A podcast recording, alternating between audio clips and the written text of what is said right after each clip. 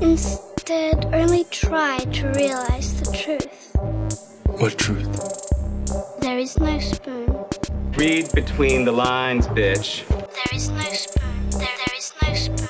Bitch. Fasten your seatbelts. It's going to be a bumpy night, bumpy night.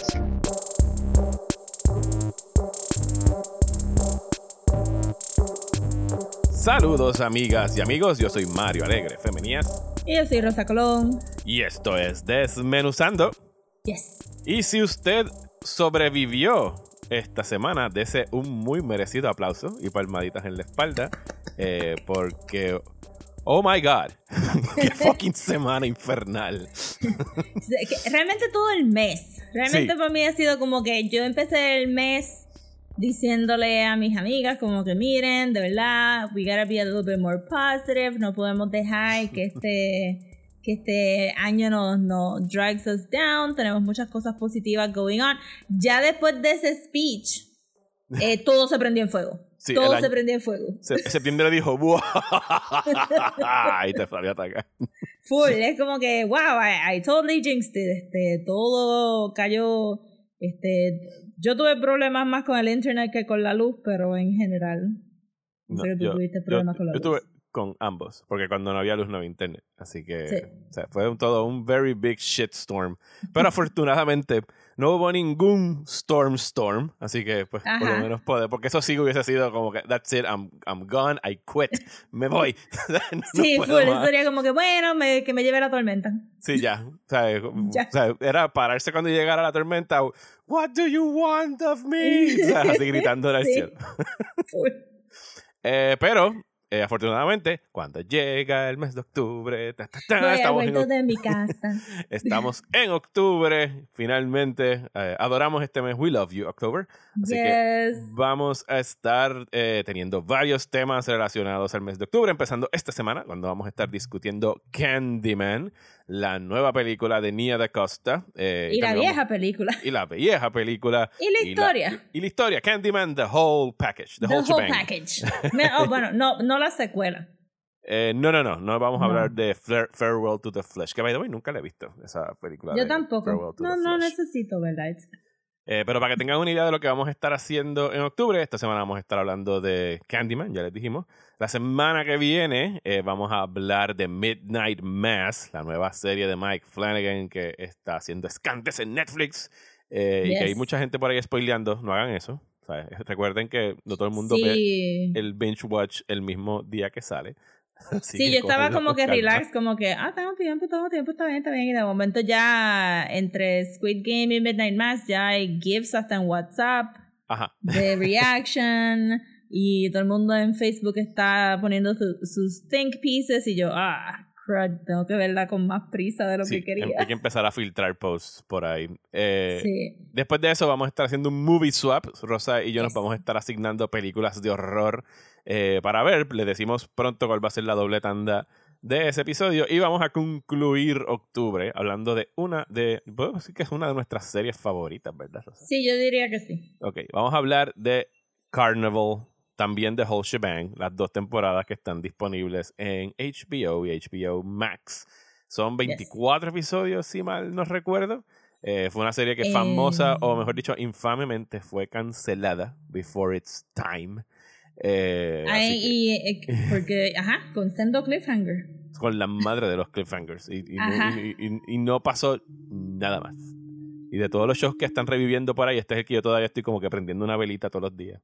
Frente a mí. Pues vamos a abundar más en el Justin. podcast, pero creo que es uno de esos shows que, que fue wrong place, wrong time. Sí. Y sufrió mucho de, de la vieja la vieja como que manera de hacer shows de televisión en, en Sí. Y, y que cayó en, En este punto medio de, de HBO donde acaban de tener un boom y estaban en un lull y dijeron como que aquí tenemos que empezar a cortar todos estos shows. Y si hubiese salido yo creo que tres años después, it would have made it. O sea, era una cosa de una diferencia Sí. tan mínima de cuándo debió haber salido para que le fuera mejor. Sí, a- o sea, cuando hablamos de Lost, yo, lo yo dije mucho esto, pero Lost se hubiera beneficiado tanto de, de ser más bingeable Ujú. y hubiera hab- haber estado en Netflix o en, o en algún streaming service. Y en, esta, en este caso, este Sí, ah, se pudo haber quedado en HBO, pero hubiera sido mejor el HBO de cinco años después. Ajá, exacto, sí, cuando ya HBO de la era de Game of Thrones, o sea, 2010 Ajá. para adelante. Sí. Bueno, y a las personas que están suscritas a nuestro Patreon en patreon.com slash muchas gracias a quienes se han suscrito ahí en el nivel de un dólar o cinco dólares al mes. Si se suscriben al nivel de cinco dólares van a poder escuchar dos episodios extra durante el mes de octubre. Uno acerca de Halloween Kills, que va a estrenar el 15 de octubre, eh, tanto en cines como en Peacock, así que la pueden ver en sus casas. Eh, y después vamos a estar hablando de Dune, la adaptación, o como Rosa le dice, Beige, the, The movie. Beige Movie. Mo- o este, Beige, The Movie. La primera parte de la adaptación de Frank Herbert's eh, book desde los años Y 60. por favor, exact- y si están pompeados para ver Dune desde ahora, por favor, subrayen esa, la primera parte. Porque Sí. Mercadeo no está tocando eso para No. nada. Y ya me he encontrado a varias personas que estaban diciendo, ah, yo creo que me tiro a ver Dune. Y le dije, ¿sabes Part que es la primera parte? Que Sí. no se va a terminar la historia en una vez. Ah, de verdad. Y eso. Sí. Eh, Yo pienso que eso va a ser eh, te- eh, pésimo para el word of mouth. Porque yo creo que lo primero que sale eh, en la pantalla, si no me dices como que Dune Part 1. Y eso, y eso es cuando ya estás atrapado en el cine, es como que, ¿What do you mean Part 1? Pero, pero, y se salen los straps así, te amarran O a la, sea, a la I silla, paid como que, for a whole "No, movie. please". Eh, pues sí, eso es lo que tenemos para el mes de octubre y todavía le un episodio de septiembre que vamos a estar grabando justo después de que grabemos este acerca Sí. de, de Spider-Man, la serie japonesa de los años Spider-Man. 70 Spider-Man. acerca de que tomó todos estos elementos eh, de Japón, de los tokusatsu y de los, eh, los Sentai series. Eh, y eso es lo que tenemos para el Patreon. Y hablando de Sentai series, vamos al bullshiteo en Raidar Fight. Esta semana, la gente está diciendo, ¿What the fuck están hablando esta gente? Esta- eh, ayer salió el trailer de Shin Kamen Rider. eh, y para quienes no saben qué es Kamen Rider, Kamen Rider es una serie que está en Japón desde los años 70. Es bien simple, es de un tipo que corre motora y tiene un cinturón que cuando lo aprieta se convierte como que en este superhero and he fights crime Insectoid. y evil people. Ajá. que pelea contra una organización. Siempre Sí. pelean contra organizaciones Sí, grandes. sí. Son- sí, Es el origen de todo lo que posiblemente conocemos como Power Rangers y todo lo que son ese subgénero de... Solo que pues, Power Rangers era un equipo y esto era un one guy con un motorcycle. ¿Y por qué estamos hablando de...? Y de hecho pueden ver la primera temporada completa y varias temporadas porque han estado... Kamen Rider tuvo dos periodos, uno que duró de los 70 hasta los early 80s y después como que hubo un reboot en, a principios de los 2000. Eh, y ha seguido constantemente, todos los años sale una serie nueva de Kamen Rider. Ya hay varias de ellas que pueden ver eh, gratis en el app de Shout. Pueden buscar Shout, Shout, TV y, en y pueden ver, hay un par de series, los pueden ver, ¿sabes? Es con, con anuncios, puedes verlo gratis sin ningún tipo de problema y les recomendamos que lo Sí. hagan. Hablamos de ella hace par de meses cuando nos dio como que una Sí, mini fiebre de porque- ver Kamen Rider. Tú lo recomendaste, entonces yo entré a Shout y empecé a ver la original. Tú estabas Ajá. viendo Un reboot Second de. Generation, Ajá, ajá. ajá. Y entonces yo se lo enseñé a las nenas y Tania, shout out a Tania, se quedó viéndolo y estaba como que tienen que seguir viéndolo. Y yo, I know. Este, y ahora Es que, hay salió este. demasiadas cosas para ¿Es ver. un trailer o fue como que un. Este, ¿es un trailer trailer o fue como que más un. Un mass teaser. marketing este Ajá. release? Sí, porque, lo que, había el- fotos, había periódicos, había. Bueno, es un trailer en el sentido de que lo que hicieron fue eh, rehac- digo, Shin, eh, Shin Kamen Rider es una película que va a estar co-dirigiendo y escribiendo Hideaki Anno de Evangelion fame y ya sería como que su tercera película en el que no sabíamos que iba a ser trilogy o si es un trilogy porque pueden seguir Ahora, haciendo cosas el por ahí Shin abajo. Universe, le voy a decir. Ajá, el Shin Universe. Él hizo Shin Godzilla, que la discutimos aquí. No me acuerdo si fue en un Patreon o en un sitio, pero lo grabamos. Yo sé que grabamos un episodio de Shin Godzilla. En algún lado. Este, grabamos, hablamos algo de Shin Godzilla. Filmó eh, Shin Ultraman, pero el COVID la atrasó la fecha de estreno y no sabemos cuándo sale. Posiblemente sea el año que viene.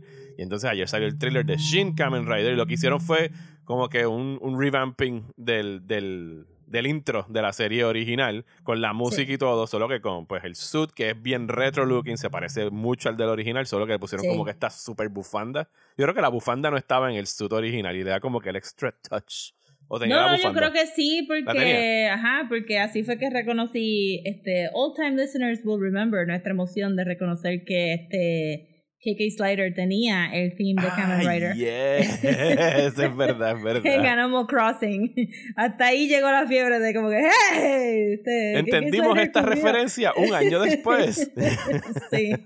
So, ajá, sí, tenía la bufanda, no, maybe no tan espectacular. Pero se ve, se ve brutal y, y para las personas que no escucharon el, el episodio de Shin Godzilla o no saben, pues no son necesariamente reboots que se ven slick. No, hay como que, que una intención de que se vean retro.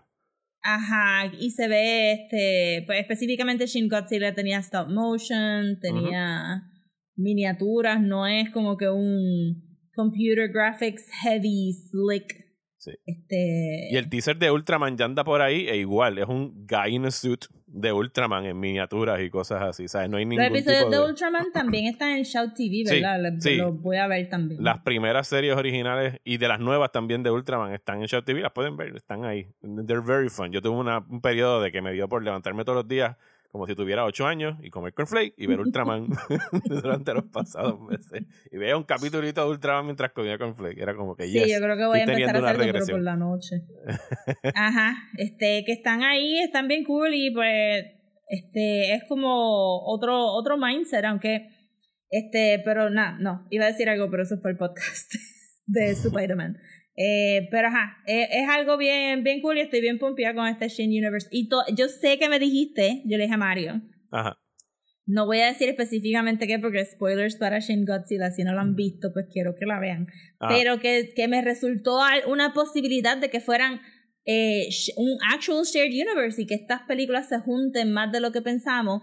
Pero tú me dijiste que eran dos compañías diferentes, but Sí. I, I am betting que hay un copyright loop ahí de, de esto se creó para esta película, por ende no cae bajo este eh, las sí. reglas del ajá Sí, yo, yo sé específicamente de qué estás hablando de, de Sí. Shin Godzilla, que pudieran tener un loop ahí para hacerlo.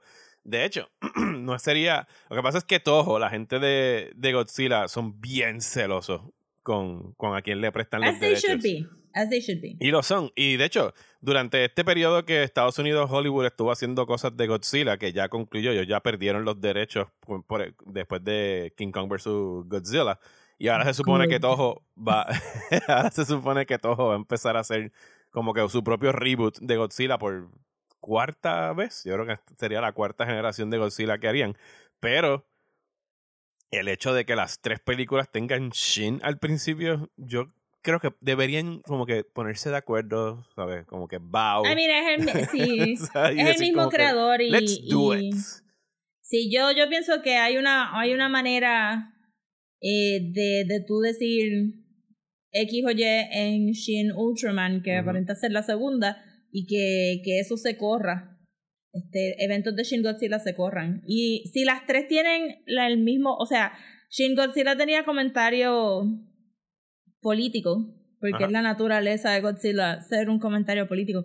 Pero si las tres tienen comentario político también, ser mind blowing. No, y, y- y you Mind can see it, ¿sabes? Podemos tener, o sea, imagínate, Ultraman versus Godzilla eh, a nivel, a, en nivel, en su propia escala y Kamen Rider como que helping out the people on the ground. It has to happen. Tiene que No, suceder. sí, fully, ¿no? Y que, que Shin Godzilla tenía como que unos elementos que no se discutieron completos, especialmente con. Ajá. Que espe- especialmente con el throwback a. Pues, qué sé yo, La primera escena es con el científico que se desapareció. Este. Que eso también pueda tener algo que ver con, con Kamen Rider. Sí. Este- Y, y si ven Shin Godzilla, el, el- la, el- la- literalmente la última, el último frame de la película es como que el teaser de, hmm, this could be something. Sí. So, ajá. Anyway, estamos súper pompeados con Shin. Yes. Con Shin. Shin Universe. Fue- Ready for that. Fueron unos días bien activos en términos de trailers y hablamos de Shin Kamen Rider. ¿Cuáles otros dos eh, vimos, Rosa? Pues vimos eh, el opening title este de Cowboy Bebop. Que me De gustó mucho. Netflix, que tuvo, Sí, tuvo su Netflix. evento, tuvo un fan event el sábado, que, cuyo nombre todavía me da mucho risa, se llama To Doom. Tudum, tudum. Tú me lo tuviste que explicar yo. Sí. El triple es que cuando yo digo el evento se llama tudum y puedo como que hacer el ruidito de Netflix, entiende, pero cuando Sí. tú empiezas a leer comunicados de prensa que me llegan por email donde dicen como que this Saturday are you ready for tudum y digo tudum, ¿sabes? ¿Qué-. What the fuck is tudum? Sí, el hashtag también y yo. This doesn't work. sí. Pero vimos el, el opening credit sequence de la adaptación de Cowboy Bebop que va a estrenar en noviembre. ¿sabes? Estamos hablando de la vuelta de la esquina y sí les podemos dar el- el adelanto desde ahora. Vamos a estar, esta- estamos o vamos a hacer un rewatch de Cowboy Bebop. Vamos a estar Yes. hablando de Cowboy Bebop en noviembre Yes. y vamos a estar reseñando Cowboy This Bebop, la serie de be a Netflix. Cowboy Bebop stand account. Y quizás haya sorpresas Cowboy Bebescas de Netflix. Eh, pero eso lo dejo como un teaser porque Yes. o sea, prendan una velita por ahí para que se dé. Pues Anyway. a mí me gustó Pai. Este, y creo que va a ser uno de esos intros que no le voy a dar skip intro. No, para nada. Y, y tiene cosas, ¿sabes? Obviamente no hemos visto un trailer. Y pienso que ahora en octubre en algún momento saldrá el, el trailer en el que podamos ver un poquito más. Pero cositas que me llamaron la atención más allá de que recrearon pues esto, eh, los mismos frames de, de Spike corriendo y todas las siluetas estas en negro. Pero hay uno, hay un tiro de la nave de Spike saliendo como que del port que se ve cabrón. ¿Sabes? En términos de efectos especiales es como que, yes, yes, ese es el look, yes, Sí. ¿sabes? Gracias. Eh, y hay otro que es un tiro que me gustó mucho, que parece, y no sé si es un personaje de la serie, porque hace tiempo que no la veo y estoy empezando el rewatch, pero que llega como una ganga y es como una mujer con un sombrero bien grande, como si estuvieran Ujú. entrando a un banco o algo así, que también tiene el look de, ¿sabes? Very stylized, over the top characters. eh, que presumo que será uno de los bounties que están persiguiendo. O sea, Sí. lo poquito que se ve y que la, no es el intro. la mujer afroamericana este, Yes. Con el afro y Vicious, que, tal, que Ujú. creo que no lo habíamos visto hasta ahora. ¿o sí? No, porque no lo enseñaron en ninguna de las fotos que sacaron de publicidad. Ajá.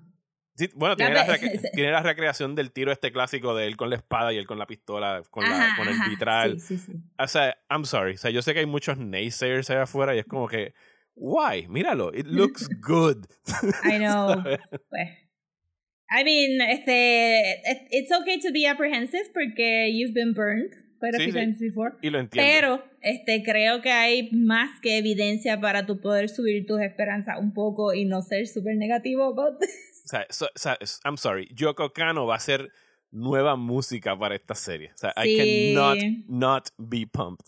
Sí, si no, si no estás pompeado, pues es como que I know we've had a bad two years. Y este, respeto tu emotional roller coaster, pero se ve cabrón. Y I have, I have a high hope de, de que esto va a quedar bien, bien chulo. Sí. Y de hecho, O sea, eh, yo al- me lo voy a gozar regardless. Sí. Algo que, que salió en una de las entrevistas que, que ocurrió durante el Tadum es que había- yo había descartado. yo había descartado. Yo pensé que, iba, que habían dejado a, a Ed para Season 2, pero dijeron Ajá. que Ed es. que dijeron como que wait and see. O sea, es como que. Ah, el último shot del, del primer season. primer season va a ser Ed de Ed. Eh, porque no. no Porque Ed se tarda un rato en entrar a la serie. Ed Está bien sale si empieza. como episodio 8 de Cowboy Bebop en la serie. de Ajá, pues por ahí. episodio 8 es un season de Netflix. It's fine si, si ella entra en segundo season. Ajá. Pero sí, parece que a lo mejor va a ser como que el reveal en, al final de la Sí. temporada. I mean, it has to, porque la gente está histérica. Sí. ¿Dónde está Ed? ¿Dónde está Ed? Pero I could counter que marketing sabe que tiene que a falta de Ed han empujado muy bien a Ayn, Ajá. que, que, es el, que es el otro que nos importa. I'm looking at you, Hawkeye, que no, sabi- no supiste empujar Pizza Dog en ese trailer. Le Este, diste Ayn ha estado front and center. medio segundo de Pizza Dog en el trailer de Hawkeye. Muy mal. De hecho, ¿qué te lo pareció otro- ese trailer de Hawkeye? Como que, ¿eh? No, no me gustó. Demasiado Jeremy Renner. Este, creo que debieron de haber. sí. Como que that's not who I wanted to see. Y me parece que. Me parece que habían prometido que esto iba a ser la serie de Kate. Ajá. Y salió mucho Jeremy Renner. Y, y no solo. Casi nada de Pizza Dog. Y este. Y para colmo, este. Pues sabemos que también. La, este, qué sé yo, este Florence Pugh va a salir eventualmente. Y es como que, how many episodes is this? Porque. Eh, no sé, no sé si son seis o nueve. Pero sí, lo, lo que te refieres de Jeremy Renner O sea, porque tú dices, bueno, está bien, Jeremy Renner tiene que estar ahí for continuity sí. reasons y, wha- y whatever. Pero que sale constantemente en el trailer, en diferentes secuencias de acción, y tú dices como que, ok, todas esas se ven como diferentes secuencias de acción. ¿En cuántos episodios está Jeremy Renner y por qué Hailey Stanfield no está sola haciendo las secuencias de acción? Entonces, obviamente tiene muchos, muchos, muchos elementos del cómic de Mad Fraction y, y David Aja, que, o David Aja, porque no por qué digo David Aja, este, que, y, y tenían unos que eran, mano, que eran casi shot por shot, y que ahora sabiendo muy bien lo poco que Disney da crédito ni regalía, era como que, Y que yo vi- y, yo bus- y yo busqué los créditos en IMDb y los nombres de ellos dos no están Está en ningún lado. Está cabrón, porque ese, ese shot de ellos trepados en el carro, e- ella tirando la, la, los arrows random, él diciéndole como que, ajá, cualquier, Ajá. coge cualquier arrow. Eso es, ex- eso es una secuencia literal del cómic, eso lo escribió Mad Fraction, eso no lo escribió el libretista, whatever, whatever. Pero se supone que Mad Fraction se sienta eh, bien de que le rindieron tributo en una escena, ¿verdad? Eso paga, el tributo paga la luz, ¿no? Sí. o sea, I guess. Tú puedes ir a la oficina de la autoridad y decir, buenas, vengo a pagar con tributo. O sea, tengo... Sí, sí, este, realmente yo espero que este año, he estado viendo un par de cosas, pero ajá, este año ya se está comenzando a hablar de los destructivos que son estos contratos que son work for hire, que, que hasta yo, yo he firmado contratos work for hire este, en algunas cosas, pero ya todo el mundo tiene que, que, que empezar a, a pelear para atrás. Obviamente estoy hablando de uniones, estoy hablando de sociedades, estoy hablando de, de cosas así, porque este, es increíble que, que tú digas, ah, sí, pues mira, está basado en el cómic. No, no, tú cogiste una escena que otra persona escribió y te están dando crédito a ti porque tú lo cambiaste de formato de libreto de cómic a libreto de screenwriter. Ajá. No, no más nada. Este, eso estoy como que molesto obviamente. Sí, Y de hecho, salió la semana pasada que o sea, las familias de toda esta gente, Stan Lee y creo que Ditko y toda la gente que creó los personajes demandaron a Marvel y que saben que la demanda no va a procesar en lo absoluto porque Disney puede estar años tirándole Años. chavos a abogados. Sí, este Disney, Disney ha, ha cambiado los copyright laws cada vez que se empiezan a vencer los de ellos. Me parece que la nueva demanda es para que los herederos de estas, los herederos no, no puedan demandar ni alegar. Ajá. Entonces se supone que mientras haya una persona viviente, pues a esa persona es que le cae el derecho de, de autor, pero ajá, están Y hablando, contra hablando eso. de, de demandas, Scarlett Johansson parece que ganó su... De no, no, no llegaron a resolver la A mí demanda. nunca pero- iban a llegar. No, pero yo sospecho que, pues digo, por lo que salió ayer en el comunicado y las expresiones de ambas partes, como que le tienen que haber pagado bien o le prometieron algo para después porque ella pasó de, o sea, la cita de ella era como que I love my time with my blah blah blah family and I look forward to working again with them in the future. Eh, y es como que but, but your character is dead. Así que- Sí, sí. eh, digo, ella se supone que iba a salir en Haunted Mansion alguna de esas adaptaciones y o sea, nadie le quiere decir como que no en la cara a Disney ahora mismo. Lo hubiese respetado un poquito más si hubiese sido como Sí, que más es como que, you. ¿do I need Haunted Mansion? No. Ajá, No, para nada. Eh, y Disney también fue bien protocolar, pero sí resolvieron fuera de corte y de seguro tienen que haber desem- desembolsillado Mm. par de pesos. Eh, y no es casualidad que esto se haya dado como una semana antes de que Black Widow vaya directo a Disney Plus sin suscripción. Así que sí, algo claro, estaba ahí pasando por ahí. sudando. Que. Rosa, tú todavía no la has visto, ¿verdad? No, no la he visto. bueno, cuando la veas No he tenido tiempo. No tenido tiempo. Eventualmente. Ahora, ahora que sí la ponen en Disney Plus, pues maybe puedo decir, ah, ok, pues la pongo en lo que trabajo. bueno, y vimos una cosa más en Tudum. ¿Cuál fue, Rosa? Eh, vimos un trailer, aunque no quiero decirle trailer porque siento que no estaba editado como un trailer. Vimos, No, yo era- siento que la primera escena del primer episodio. Sí, vimos algo que va a pasar en los primeros 10 minutos de Sandman, Ajá. episode 1. Vimos un segmento. De hecho, yo creo que Neil Gaiman episodio. lo promocionó así por Twitter. Era como que you can watch a clip from the first Ajá. episode of Sandman. Sí, esa, esa es la manera correcta de definirlo. So, vimos el, el, este, el ritual de Burgess de, de llamar a la muerte y conseguir a, a Morpheus. Y se vio espectacular. Yes. Espectacular. este. Digo, este sí que estoy un poquito más apprehensive que Cowboy Bebop porque no tengo el mismo attachment a Cowboy Bebop que Sandman. Y al principio como que no he visto todo el casting y cuando vi este como que a Game of Thrones dude ahí este hablando yo como ok, está bien, pero se ve bien, se ve bien, se ve bien. Sí, y, y, y que es un papel pequeño, o sea, él va a salir que un sí, es episodio. un papel pequeño, sí, eh, sí. Un episodio o dos. Pero fue como que, "Ah, no. Sí, sí, estamos bien, estamos bien, estamos bien. Yo- se ve bien. vi- y, él, y, y el, y. Morpheus se ve bien también. Murphy se ve bien. Yo vi el teaser como tres o cuatro veces. Aquí se lo, yo vi en el teléfono mientras estaba haciendo algo en mute porque estaba ocupado en ese momento. Después lo vi con volumen. Después lo puse en el televisor. se lo enseñé a Desi, se lo enseñé a Daniel, se, se lo enseñé a todo el mundo. Y ya como la cuarta vez fue como que me puse ya. Sí, te entiendo cuando dices que estás más apprehensive porque tú y yo adoramos Sandman. Y Cowboy Vivo, es, como. Cowboy Vivo es como que, yes, fun, I love that series. Pero Sandman es como que está como que aquí en mi, en mi, en mi Parthenon de estas son mis cosas sagradas and you have to treat them with respect. Y ya cuando, como a la cuarta vez que lo vi, yo sé que Neil Gaiman estaba ahí, fue, empecé como que con little nitpicks, como que, hmm, pero, o sea, le pudieron haber puesto lentes de contacto negros a Morpheus y ponerle estrellitas en el medio, en vez de los clear blue eyes que le pusieron, eh, pale yo eyes. siento que también, yo no lo volví a ver porque dije, ya voy a ver hacer eso, no voy a estar viendo todas las cosas. Pero me pareció raro, o sea, no raro, pero me pareció que vimos una escena filmada adentro del set que ya habíamos visto hace tres meses Ajá. atrás y yo creo que realmente no tienen casi nada filmado es lo que lo que parecería. Y que y- pero que tienen la necesidad de estar building it up desde ahora porque saben que están o sea ahora mismo Netflix es este Witcher. Ajá. Cowboy Bebop. Ujú, Sandman. Yes. y todo lo demás este mezclado junto.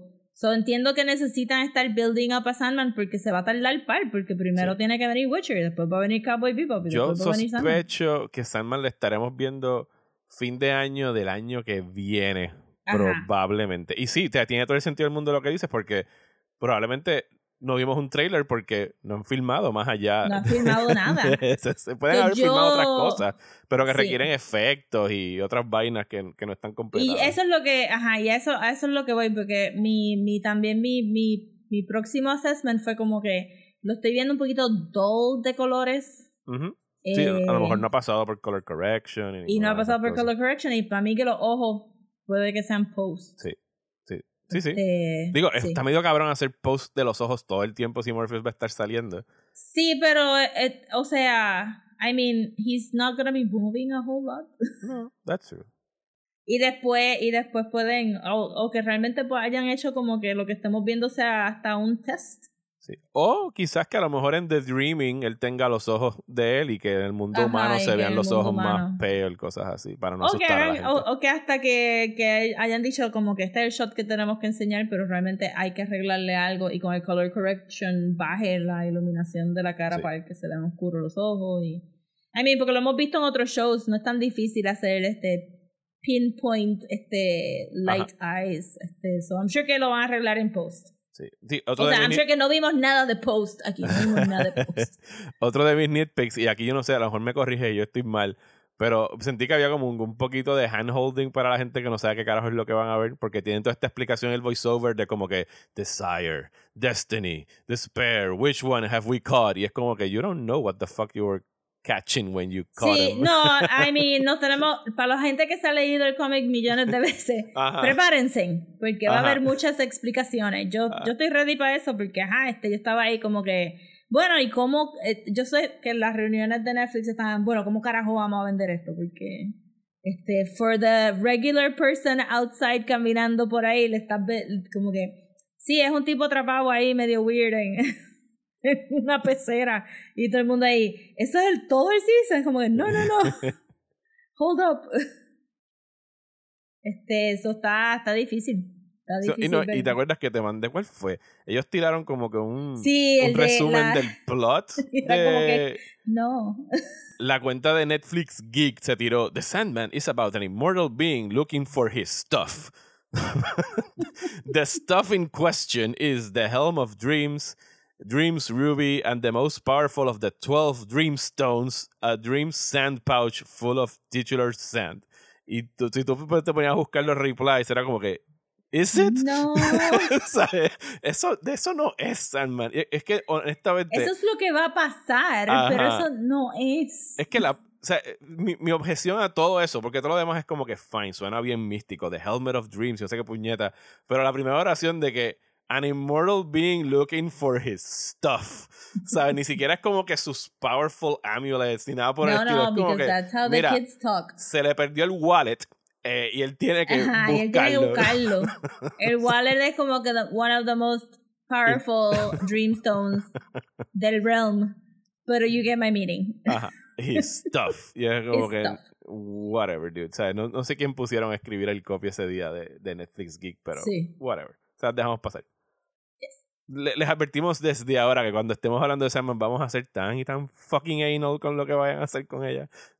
Vamos a estar insoportables. That's Yes. for sure. Pero eso es para el año que viene. Eh, Sí. Y algo haremos con Sandman because we love it. Así que eso va de Sí. seguro. Y estamos en el. Ayer fue. el- ayer, 30 de septiembre, De fue. septiembre. de septiembre fue el International Podcast Day. Felicidades, Rosa. Felicidades, Mario. Eh, y felicidades a ustedes por escucharnos aquí en el podcast. Y no queríamos dejar pasar este episodio sin destacar eh, los podcasts en los que colaboramos y los podcasts que escuchamos y a, y a quienes queremos dirigir sus oídos. Así que, Ujú. Rosa, take it away. Pues primero quería este mandarle saludito a los amigos de EvaCast en Argentina, que fueron los primeros que, que nos felicitaron y, y nos recordaron que ayer era International Podcast Day. Saludos. Este, que son una chulería y, y super supportive y, y la hemos pasado bastante bien hablando con ellos de, de las películas de Evangelion. Este, y, y viendo todas las cosas chéveres que se inventan, de verdad que, que es un podcast bien cool. Y eh, también, pues realmente esos son, ¿cuáles otros hemos colaborado, bendito? Porque Radio Independencia tuvo que, que parar. Eh, Este- tenemos a Radio Independencia, que igual los felicitamos. Gracias por. Ah, por este, y fe- este, a Terror entre los dedos, que hemos hecho algunas cositas en Halloween en otros años. Saludos a Pepe, a Gabriel, a Jonathan. De, de hecho, de Yes. Evalcast, de Evalcast, perdón, que nos dijimos a, a, a Dalmas y a, y a Malu Sí. y a todos Ya, por allá. Soy terrible con nombres, no los voy a decir no te preocupes. todo for sure. Este, y pues es- eh, también a la gente de Film Posters. Ujú. Saludos a Josie, a Gabriela, a Juan Sí, que y a, yo a sé que Sofía. tú has hablado con ellos y realmente de los locales así, eso es lo... Hay tantísimos podcasts locales Ajá. que son buenísimos, pero técnicamente esas son las personas con quien tú o yo hemos hablado. with. Sí.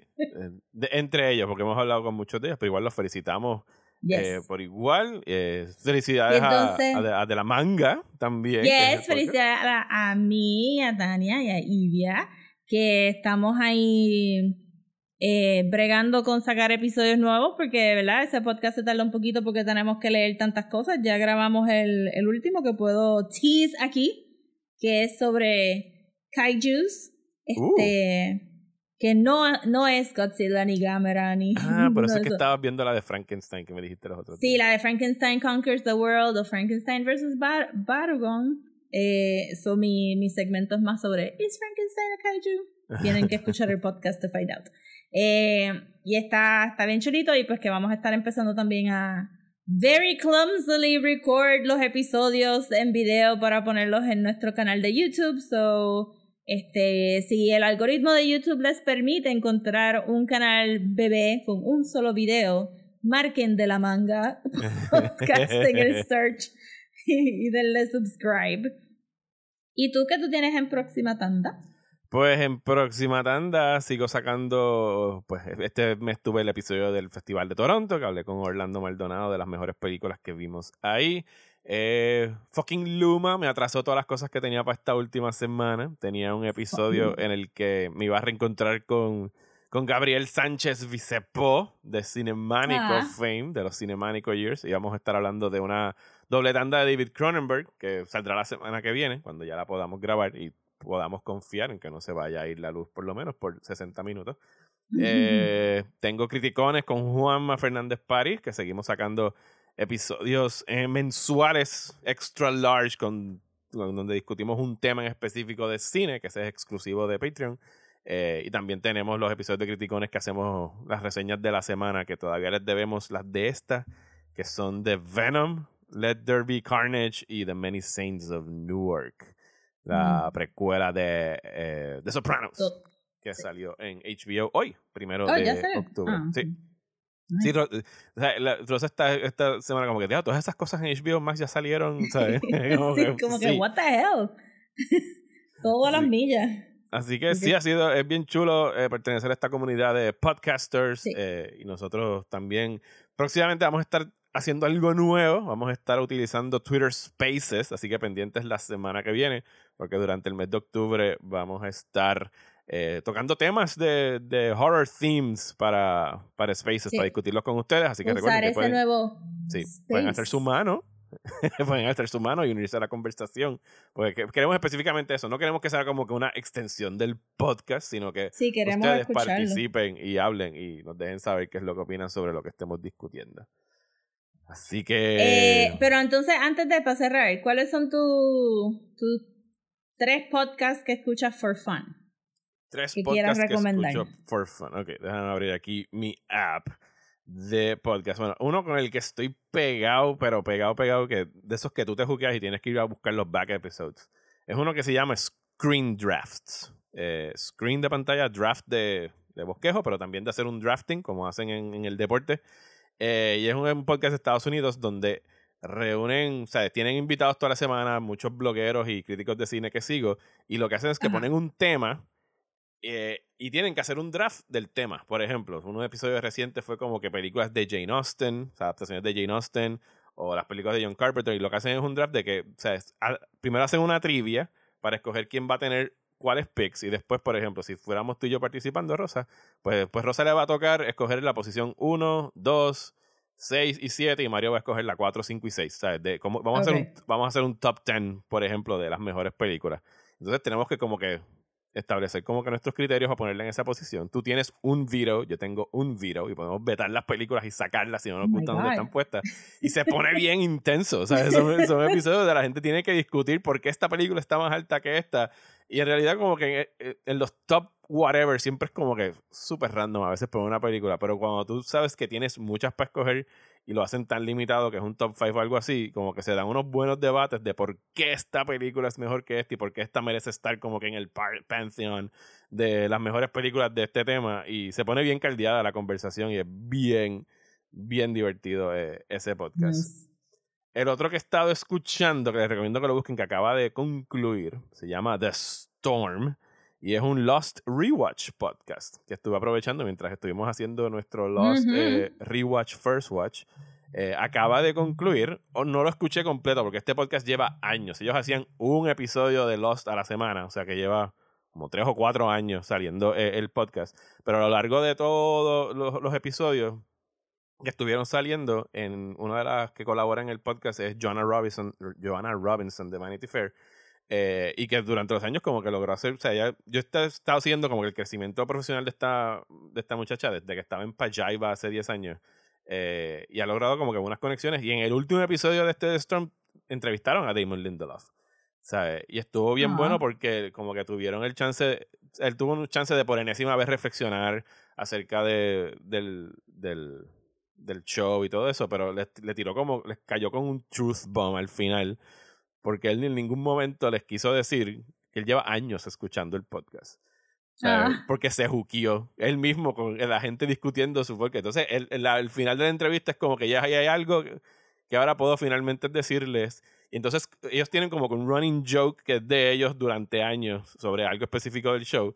Y cuando él les dejó caer como que la palabra clave que ellos usan todo el tiempo, ellos como que quedaron en una pieza como que, holy fuck, este tipo nos lleva escuchando hace años porque he knows us. Eh, pero fue bien chulo como que la reacción de ellos, como que yo creo que los hosts dijeron como que we started crying porque imagínate la emoción de que Ujú. Damon Lindelof te estaba escuchando. Eh, y pues sí, les recomiendo que si vieron Lost, yo no los escuché todos porque eran un montón, pero eh, como poner los títulos a quienes están entrevistando, o, o mis- eh, o lo que hice fue que busqué mis episodios favoritos de Lost, o busqué las entrevistas y he estado como que yendo en el back catalog de, de ellos para escucharlos. Y tengo esos dos so far. Deja ver si se me ocurre otro y si quieres No, tirar tú los tres tuyos. Ok. Pues yo, pues obviamente tengo 50% de mis podcasts son de política y estoy como que escuchando que si análisis de, de, Marxist, de Marxist Capital y que si Revolutionary Left Radio y todas estas cosas, pero esos son como que para estresarme. Los de For Fun, Ajá. estoy escuchando ahora religiosamente a, le- a leyendas legendarias, eh, que son estos este, tres muchachos de México que están killing it. Este, y pues eh, es un reaction podcast como The Dollops o este, el, ba, el diablo. Eh, este, él lee la historia que va a contar de este serial killer o de este supernatural phenomena o de este poltergeist y los otros dos, Lolo y este Mario, Ajá. este, reaccionan en el momento. Ok. Se, pues, se tiran chistes y qué sé yo, eso una chulería. Y está en YouTube y están, este, el video está bien funny verlos también porque o sea, pues, puedes ver los los facial expressions, pero yo lo llevo escuchando también and it's fine. Y todo lo, no, no todas las historias son europeas o de serial killers americanos, han contado un montón de cosas bien interesantes de, de Latinoamérica también. Uno de los últimos fue de un, de un serial killer en Guatemala Que estaba bien interesante. A mí, todas estas historias son sad, pero son interesantes también. Entonces, el otro que conseguí, que estoy escuchando ahora, que me está gustando un montón, se llama White People Won't Save You. Y es de... Realmente no me voy a recordarle los nombres de estas dos personitas, pero son estos dos muchachos este, afroamericanos que, y creo que uno es afrolatino, que, que buscan las películas específicamente que tengan el white savior trope, las des, desmenuzan como, nos, como nosotros haríamos, Hay pero las recontextualizan. Ah, Hay que demandarlo. hay que demandarlo, sí. ¿verdad? Este, eh, pero las recontextualizan. So, al final de decirte por qué esto es un white savior, por qué es, es problemático este white savior y, y qué son las cosas que falla la película, pues entonces le ellos mismos o al invitado le piden recontextualiza la, la película para saber de quién realmente debió haber sido esta película. Oh, Entonces, nice. pues hablan mucho de eso. Está bien funny también, porque este. De, los otros días, el último. El último que escuché fue. Fue el de. Bueno, no, ese no fue el último. Pero uno de los que más funny me dio fue el de Breaking. ¿Te recuerdas la película esa La, de. la de, la de breakdancing. La de Breakdancing. Ajá. Sí. Ajá. Que al final del día, pues, los dos muchachos que hacen breakdancing realmente eran coreógrafos de tres pares de cojones. Ajá. Este, y very, very, very, very popular in their own rights. Ajá. Pero la película es sobre esta nena blanca. Ajá. Of course. Ajá, y la actriz no hizo más nada con su vida. Ella hizo estas dos películas, Breaking y este Breaking 2, Electric e- Boogaloo. es- ese y- podcast jamás se va a quedar sin subjects. Ever. I know, right? Está bien bueno. Pues, este, y actually escuché el de Candyman eh, para, para el de hoy. Para prepararme para hoy. Y entonces el otro que escucho mucho for fun eh, es este 372 pages, Ajá. que es estos dos muchachos que. Estos dos muchachos. Estos dos señores. Ajá. Este, uno de ellos es Mike, el de Mystery Science Theater 3000, Ajá. el second period, ¿verdad? Después de Joel, antes de, de Jonah. Eh, y Mike, este, que se fue con un par de la gente de Mystery Science Theater a hacer riff tracks, pues con uno de los que hace riff tracks, que me parece que fue la voz de Crow en algún momento, no la voz original de Crow, sino la vo- una de las voces de Crow, este, ellos se sentaron a leer Ready Player One for Fun Ajá. y el podcast se llama 372 Pages. We'll Never Get Back, porque no les gustó el libro, ¿verdad? Pero entonces se hizo bien popular escuchándolos a ellos leer estos libros that are bad o Ajá. que a ellos no les va a gustar, porque a veces el libro es bueno pero no les gusta. Que became so popular que ahora tienen este Patreon montado y el podcast ha seguido. Este, leyeron este Ready Player 2. Oh my God. Ajá, porque todo el mundo estaba como que, ¿Are you gonna read it? The hits. Este, pero han leído un montón de cosas, han leído fanfic, han leído este, un, el más interesante, no tan interesante escrito, pero una de las, de las cosas que me sorprendió mucho es un fanfiction Ajá. que un teenager escribió en los 70 Ok. de que, como un Conan fanfiction, Ajá. con un montón de errores ortográficos y un montón de cosas ahí bien weird, que se convirtió en un cult al punto en los sci-fi conventions, como que la gente se empezó a pasar este manuscrito como que, ah, mira lo que encontré, esto está hilarious, qué sé yo, bla, bla, bla. Y se convirtió en un cult thing que se hacían funny readings del libro en estos sci-fi conventions. Ajá. Y eventualmente el, el muchacho, ya como adulto, iba a los science, a los sci-fi conventions a leer el manuscrito. Y es horrible. El libro es horrible. Este, pero está bien funny y pues me pareció que era un fenómeno bien unique. So cuando, cuando, y no, no he leído ninguno de los libros que estoy escuchando. Algo que, que les parece muy gracioso a ellos que la gente los escuche sin leer los libros, but they're so god awful. Este, Sí, que pero ¿quién me carajo los se va a someter a eso, es mejor escucharlos a ellos. No, full. Y entonces, pues, como son las. Pues, Mike era mi favorito de Mystery Science Theater 2000, so. I mean, Jonah, Jonah es mi favorito ahora. Pero Mike es mi segundo favorito. Yo sé que a todo el mundo le gusta Joel, pero Joel era como que too brainy for me. Yo soy más este. Working class Mike humor. Ok. Este, y pues, ah, pues me gusta escuchar la voz de él y él habla, pues, sabes que él se casó con una de las actrices de Mystery Science Ah, no, no sabía. 3000. Ajá, y pues tienen hijos y los hijos se han casado. Es como que, I've lived my life with you practically because te conocí cuando era young adult y ahora te estoy escuchando hablar de tus hijos y tus nietos y whatnot. It's amazing. My God. Eso está bien chulo. Esos son mis tres podcasts for funny, pues. Happy podcast, Happy International Podcast Day, everybody. Yes. ¿Sabes cuán malo es Ready Player 2? O sea, Daniel, Daniel se devoró Ready Player 1. No estoy diciendo que Ready Player 1 sea bueno. Yo me lo leí también. Sí, yo también me lo leí y es, es un fun read. Sí, pero No Ready Player malo. 2 lo pidió de Navidad y si eh, estiro el brazo te puedo enseñar a través de la cámara dónde está el libro tirado lleno de polvo porque creo que lo leyeron un par de horas y fue como que "Hmm", y lo pusieron ahí y no lo han vuelto a abrir porque las Sí, reseñas eran bien malas y yo se lo advertí antes de que llegara yo como que Pues. "Eso- pero read it Sí, pero a- no se lo leí A mí me lo recomendaron. Es como un beach read de esos que no vas a pensar mucho y no lo puedes No. coger muy en serio. Pero tener una segunda parte para un beach read es como que.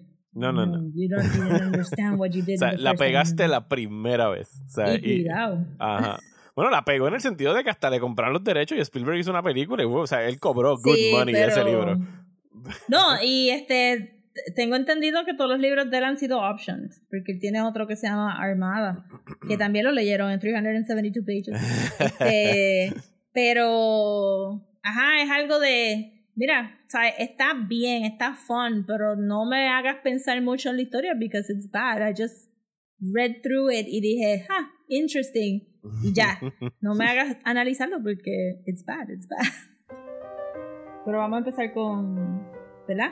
Sí, no, ya yo, ya yo puse aquí el cue musical de, San, de Porque tú tienes espejos ahí, yo tengo espejos aquí. Candyman. Sí, pero yo estoy mirando en tu dirección, no voy a voltearme a decir eh, Candyman. Las 18 veces que Yo no estoy al tanto de las reglas de cuánto. O sea, tienes que tener mucho cuidado donde dices Candyman y llevar un conteo de Sí, full, este, I mean, I'm assuming que todos los críticos de cine que dijeron en televisión Candyman They're 18 fucked. mil veces. Bueno, pero no estaban frente a un espejo. Ah, well, that's true. That's true. Me cogiste ahí.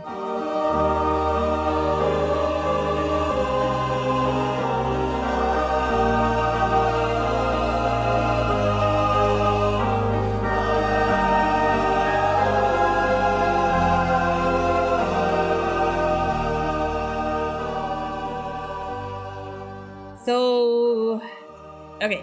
Yo vi la primera de Candyman en octavo grado. Octavo, noveno grado. Porque. Yo también debo teníamos- haber estado por ahí. Ajá.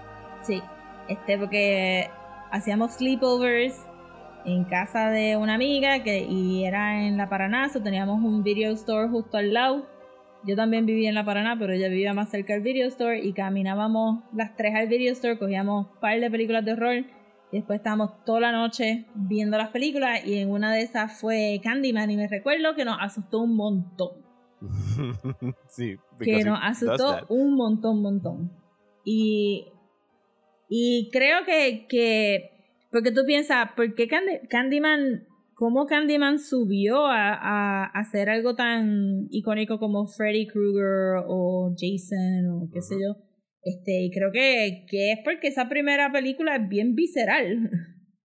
Es Eh, bien visceral. es, muy, es, es, es atmosférica también. ¿sabes? Y, y, y, y tiene el concepto del boogeyman otra vez, ¿sabes? Que como que tiene. ¿sabes? tiene mucho de eso de- del boogeyman, pero yo creo que lo, el, parte de lo que lo hace tan scary es que they hold back so much que las veces que sale son como que más poderosas cada vez que hay una Sí. aparición de Candyman. Porque si fuera Freddy, que... O sea, eh, la primera Nightmare aguantan tanto a Freddy Krueger que es lo que le da su poder de que, sea, que dé miedo cuando salga o, Sí. escuche, o escuchar la- las navajas raspando el metal o lo que sea. Ya en las otras, pues sabías que ibas a ver por lo menos cinco o seis secuencias de sueños y van a estar como que sobreestilizadas y van a tener su propio diseño para poder recrear el sueño. Y era como que ya se convertía como que, ah, it's fun to watch Freddy kill people. Eh, pero esta de Candyman, yo pienso que hacen un buen trabajo, que hacen un, un trabajo tan bueno de vender la, la leyenda urbana de Candyman, que cuando finalmente lo ves aparecer en ese parking es como que holy shit. Y no solo eso, sino que te dan el fake out del fake Candyman en algún momento Sí. en el baño. O sea que es como que, ah, pues sí, ese tipo se, he looks menacing, pero no es como que el supernatural boogeyman que me va a venir a atacar. Entonces cuando lo ves en el parking y tienes a Tony Todd que mide como 6'5", con este long, long eh, coat. Eh, o sea, claro que te vas a cagar encima. Sí. y, y el, y el switch ese de la escena, porque o sea, la película es violenta y es bien sangrienta, pero no hay tantos kills. O sea, el, el, el- mucho de eso, No, mucho pasa off camera. O sea, ese Sí. switch de, de que aparece el Candyman y ella despierta bañada en sangre con la mamá gritando en, en el nursery, o sea, es, shocking. Pero no te enseñan el kill, sino que te enseñan el aftermath y el trauma. Y es como que, Sí. holy fuck. O sea, yo pienso que eso le da algo que, que no se su- suele ver en las películas de horror, sino que estás viendo el aftermath de lo que pasó. I mean, no se kill. ve ahora, sí. So, Ah. que Candyman sería un poquito más ahead of its time, porque Ujú. el, el new horror es, es, Es un eso. poco más eso, sí. So, después de, después de, de haberla visto en octavo grado por mucho tiempo, como que se quedó en un, yeah, Candyman es super scary kind of, kind of thing en el brain. Y entonces, en la UP tenía un profesor de inglés bien cool, que me regaló un zafacón de libros y este, había escuchado que a mí me gustaba Clive Barker. Y yo no había leído tanto de Clive Barker, realmente vine a leer un montón de cosas en la caja de libros que, que él me trajo, que eran un montón de cosas. Y pues Clive Barker es este, realmente es contemporáneo con Neil Gaiman. Me parece que los dos fueron a la misma escuela elemental. Y son amigos. o Eh, sea, donde son amigos, sí. Este, pero me recuerdo haber leído en algún lado que los dos eran, tú sabes, como que same age. Y este, y Clive Barker tiene una manera de escribir bien interesante porque es como, es very sensual con su horror. O sea, es, es horny también, no estoy diciendo que no es horny, pero es sensual en el sentido de que, pues, la prosa de él es bien descriptiva, pero not in a bad way que te, que, que te quedas como que, ok, I get it, let's keep moving, sino como Ujú. que eh, fluye bien. Y entonces los libros que, que, él me, que el profesor me había dado, pues, pues había un montón de short stories de él y está el short story de, de, de Candyman que se llama este, The Forbidden. Que hilariously, Ajá. este, obviamente Clive Barker siendo un hombre británico. No va a escribir sobre raza. Bless. Este, eh, hilariously es una historia que pasa en Inglaterra. Este, sale Helen, está haciendo su research, tiene una crítica a academia, ¿verdad? Este, ah, ¿por qué estás estudiando esas, esas cosas de, de ¿verdad? De, de los, de los, de los council projects, ¿verdad? Este, Helen está yendo a esta, a estos, este, ¿verdad? Low income housing en Inglaterra y está viendo que está repleto de crimen, repleto de, de ¿verdad? De, de graffiti, de, de, y entonces ahí se encuentra con esta mujer, se me olvida el nombre ahora, que sería este, la versión afroamericana con el baby en la película, se encuentra con esta mujer que le empieza a contar todas estas historias y, y está ese juego de, esta persona me está contando urban legends o me está contando algo que de verdad pasó aquí o, o este, ¿verdad? Como que, how, how far should I trust her? Y muchos de los elementos que hay en la película están en el cuento, pero diferentes, obviously, porque son un chorro gente blanca viviendo en estos projects. Este, o sea, nunca hay un physical descriptor, pero Ajá. tú asumes, ¿verdad? Que son gente de... hasta Candyman Ajá. este, es, un, es un personaje blanco. sea que Y todo, todo lo de todo, lo- todo el background de Candyman, de la esclavitud y todo eso es algo que traen en la adaptación No. de la película. Ajá, exacto. Y tendría que decir que, que estaba tratando, traté de releer la historia antes del podcast y de verdad que encontré un audiobook version en YouTube que estaba escuchando just hasta que me dijiste que ya estaba seteado. Eh, y es mucho de, de Helen dejar que estas historias kind of wash over her. No hay un sentido de que hay kills en ese momento, sino es, ah, yo escuché que mi vecino lo encontraron muerto en el apartamento y que le quitaron los ojos. Ah. Ujú. Entonces, pero cuando está hablando dice, sí, como Jack the Ripper. El tipo tenía un hook. Y Helen dice, wait, Jack the Ripper no tenía necesariamente un hook. So, entonces empiezas a pensar que la tipa está embellishing o... Pero todos los elementos de la película están ahí. It just so happen que es en England. Que por eso es que hay un bonfire al final, al, fin- al final de la película, porque es Bonfire Night, que es el, el Guy Fox Day, que me parece, que es cuando queman todo eso por ahí para abajo. Y este, y Helen, y Helen se acaba igual que en la película. Y la historia es bien lush, con los detalles de los grafitis, con el detalle de, de la decadencia y la desmejora que hay en, en ese, en ese project. Pero that's it. That's all it is, porque es un short story. Y me pareció que después, después ya pues grande, revisitando la película, que la vi hace como dos o tres años de nuevo, que la, la película captura mucho del short story de Clive Barker de una manera que otras adaptaciones de las cosas de Clive Barker como que no, no cogen. ok. Porque tú has visto cosas de Clive Barker, Nightbreed, Sí, Hellraiser. Hellraiser. Ajá. Tienden a ser gross y media horny. Sí, no, Este, Hellraiser es super horny. Ajá. y super Pero- gross.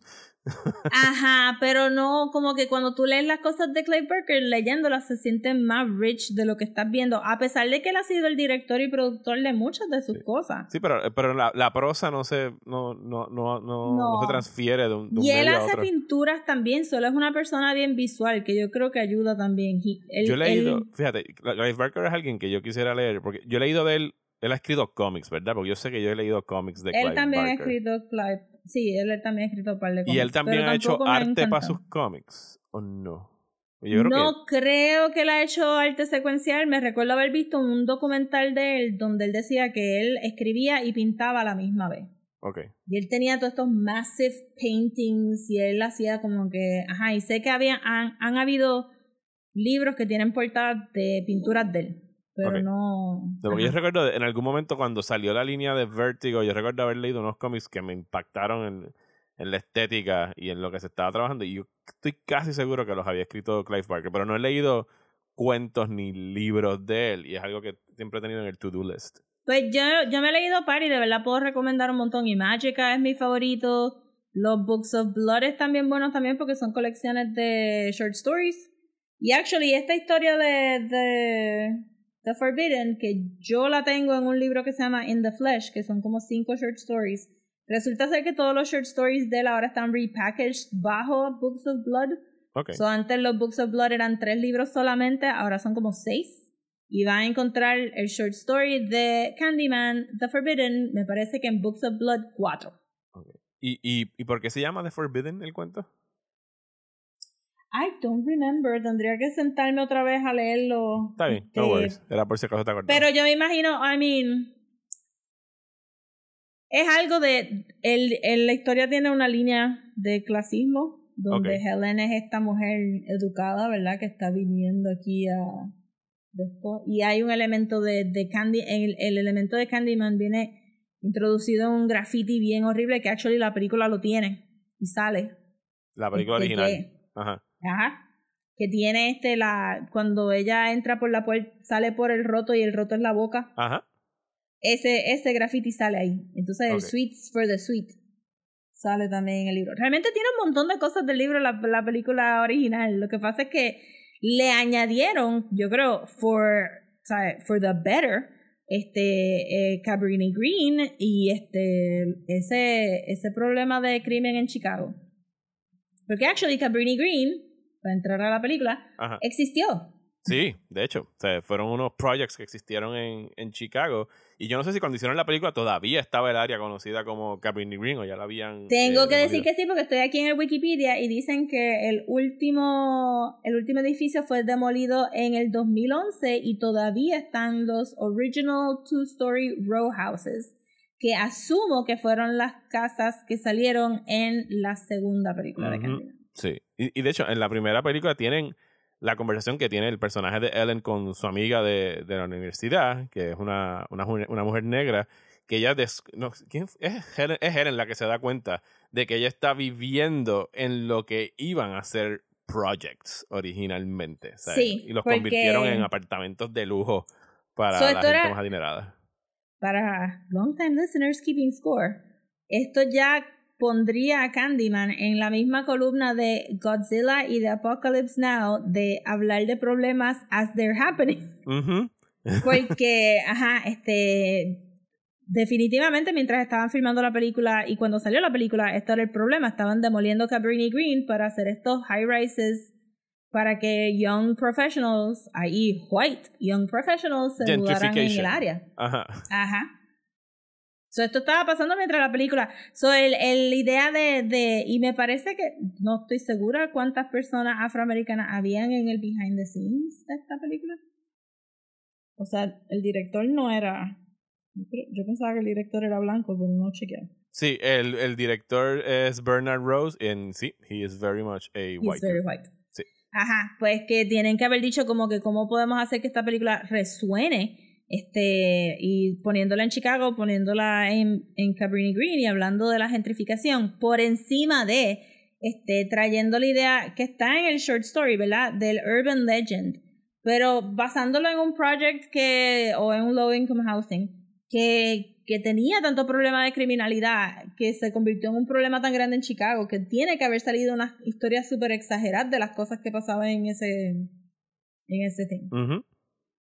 Y también por encima de eso, que, me, que, que he estado pensando un poco también, que lo debieron de haber escogido por la arquitectura, porque ah, la, la low income housing en Estados Unidos es bien stark. Ajá.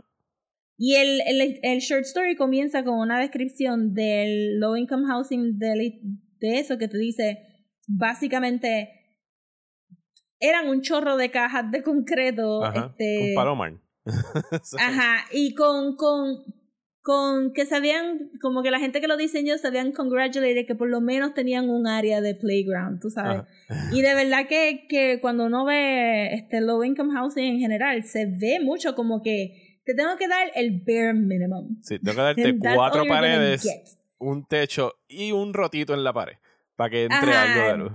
Exacto, bien poquitas ventanas. Yo estaba, estaba hablando con las nenas en otra ocasión de que pensaba que aquí realmente el balcón es algo tan necesario Ujú. como hay un, un mental health space donde tú puedes salir afuera y Ajá. ver el cielo y como que ya sea por el clima o por el frío, como que supuestamente no hay muchos balcones en Estados Unidos, por decirlo así. Aunque se supone que estos tenían un, un espacio pequeño para salir. However, yo sigo una artista que vive en Chicago, este Bianca Ajá. y ella, ella ha mencionado que cuando era chiquita ella vivió en Cabrini Green.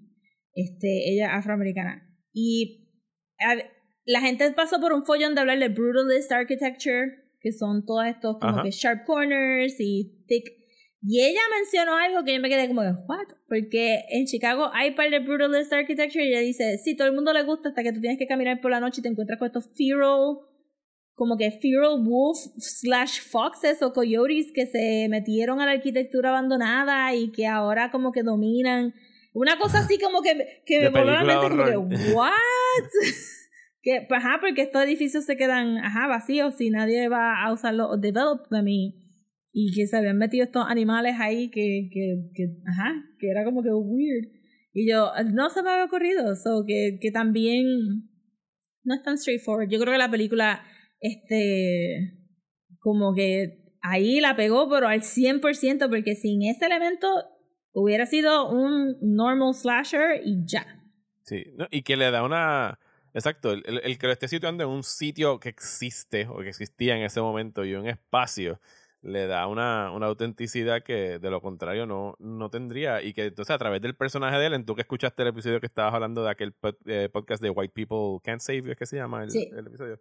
Eh, sí tiene, tiene definitivamente eh, White Savior tropes el personaje. No, Ah, no- full, full. o sea, incluso la conversación que ella tiene en la cena con los otros profesores de como que, uh, estás investigando Candyman, estás como que ahí, ¿sabes?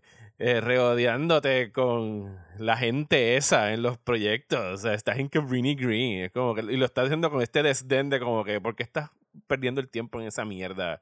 Y, en eso también, y tengo que decir, de verdad, este. eh, Me debí de haber acabado de leer la historia de nuevo, but life. But also, eso también está en la historia. El desdén del marido de ella de que ella está investigando a esta gente pobre. Ajá. Está ahí. Sí, pero está brutal de que- porque- ¿Por qué estás perdiendo el tiempo en academia con esa mierda? ¿sabes? Ajá, exacto. Why are you bothering us with this crap? Y, pero también, es, es- y creo que la actriz este, lo hizo súper bien también. I mean, es un White Savior movie, pero es un White Savior movie que está hablando sobre White Savior. Sí, o sea, no, no, no es, no es The Blind Side, donde el Ajá. White Savior llega, sino no que ella, clueless. ella está, yo diría que por lo menos tiene una noción de lo que ella está haciendo. Y mete las patas, ¿sabes? ¿Quién carajo se te ocurre a ti tú llegar a este sitio, empezar a tomar fotografías del lugar sin ningún Yes. tipo de permiso, como si tú tuvieras el derecho de ir a retratar los lugares de vivienda de esta gente? Sí, ¿sabes? exacto. que, que ella entra, ella claramente está cruzando a un espacio que no es de ella, pero ella entra como que I am 100% safe because Yo- I am a white lady. Ajá. Y yo voy a, a meterme por aquí para abajo, a investigar esto como si fuera este una tribu metida en alguna selva de alguna película de los 50, tú sabes. Ella, ella Y se, se mete a los apartamentos, ¿sabes? a interrogar a la gente como si, ajá, ella está full anthropological mode ahí, este, Con los no natives. viendo, ajá, bien brutal, este, y, so que es, es otra clase de white savior, pero ajá, ella está ahí como que, no, no, si yo investigo esto, I'll get down que, to the... que de hecho en un en un remake sabes scene by scene moderno de esta película el personaje de la amiga negra de ella probablemente era la que tuviese que estar eh, haber estado ahí calling her out for por lo que estaba haciendo. Ah, full, esa muchacha estaba ahí como que, bueno, yo no voy a ir a Cabrini Green, so, bye, mete mano O sea, en- en- no- nos no vemos. Eh, pero yo creo que overall o sea, yo pienso que ha envejecido perfectamente bien la película Ah, original sí, de, full. de Candyman Eh, y que cuando anunciaron que iban a hacer otra siempre tuvimos la duda, incluso viendo los trailers, si iba a ser un reboot, si es una secuela. O sea, y en realidad tú no tienes claro hasta que empiezas a verla, aunque bien temprano, y ya podemos con esto a lo mejor transicionar a la versión nueva Sí. de, de Nia Da Costa. Eh, el hecho de que bien rápido te das cuenta que no, it is a sequel. O sea, lo que pasó en la original de Candyman, it happened. It O sea, y hay happened. gente en la comunidad que lo, que lo sabe. Y, y en esta versión nueva, dirigida y coescrita por Nia Da Costa y Jordan Peele, tenemos al pers- a un personaje que es un artista eh, plástico, ¿verdad? Es así que lo estoy diciendo correctamente. Un pintor. Sí, un pintor. Eh, interpretado por eh, Yaya Abdul Mateen. Él es Anthony McCoy, que él, él es pareja del personaje de Teyona Paris, eh, que se llama Brianna Cartwright. Ella es la curadora de una galería de arte, él es el artista, o sea, están en una relación sentimental. Él está como que teniendo un tipo de artistic block que no sabe como que cuál va a ser su próxima exhibición. Está tratando de... Sí. Él es el up and coming artist que está tratando de como que dejar su huella. Sí, la pintura que te enseñan de él era como que he clearly had algo político en Ujú. sus pinturas, pero era bien superficial.